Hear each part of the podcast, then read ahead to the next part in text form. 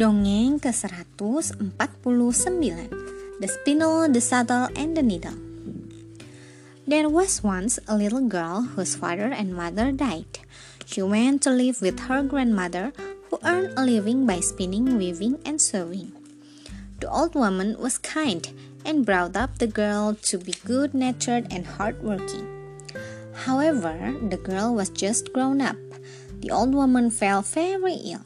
She realized he was dying and said to the girl, I want you to have my house, so you always have a place to live and my spindle, shuttle, and needle, so you can always earn a living. Then the old lady died. So the girl went on living in the little house all alone, and she was able to live on the money she made by spinning, weaving, and sewing. About this time, the son of the king went traveling around the country looking for a bride. He told everyone, I shall marry the girl who is the poorest and the richest at the same time. No one knew what that meant exactly, but they did know it meant he was looking for someone very special. One day, the prince passed through the girl's village. He stopped his horse and peered in through her window. There, the girl sat at the spinning wheel, bu- busily working. She looked up, and when she saw the prince, she blushed and cast her eyes down again and worked faster than ever. After the prince had rode on, one of the girl's grandmother's saying came to her lips Spindle, my spindle, hurry away, and here to my house bring my sweetheart, I pray. What do you think happened?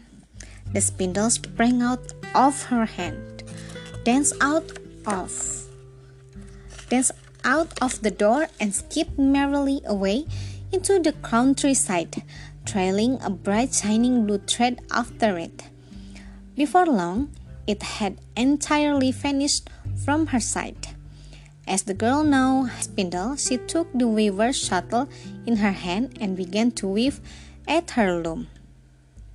Meanwhile, the spindle danced onwards, and it reached the prince. Whatever have we here? he cried. This spindle wants me to follow it.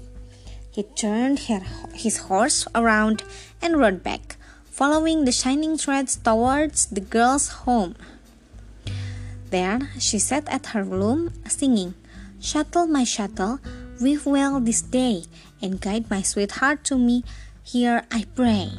Immediately, the shuttle sprang out of her hand and leaped out of the door. There, before her eyes, it began to weave the most beautiful carpet she had ever seen. While the shuttle wove the carpet on its own, the girl sat down to sew. She held the needle in her hand and sang, Needle, my needle, sharp pointed and fine, prepare this house for a sweetheart of mine. Then the needle leaped out of her fingers and flew everywhere about the rooms as quick as lightning. It covered the tables with damask tablecloths and chairs with velvet cushions and hung silk curtains at the windows. Hardly had the needle put in the last stitch than the girl saw the prince coming, following the shining thread. He got down from his horse and stepped over this amazing carpet into the beautifully decorated house. There stood the girl in her poor clothes, but she was so lovely that she shone like a rose surrounded by leaves. You are truly the poorest and the richest girl, the prince said to her, taking her, taking her hand. Come, you will be my bride. Then he kissed her put her upon his horse, and took her to his castle, where the wedding was held with great rejoicing. The girl's spindle, shuttle, and needle were stored in the castle's treasure chamber for safekeeping, and you can see them there still. Sekian, terima kasih telah mendengarkan. Selamat malam.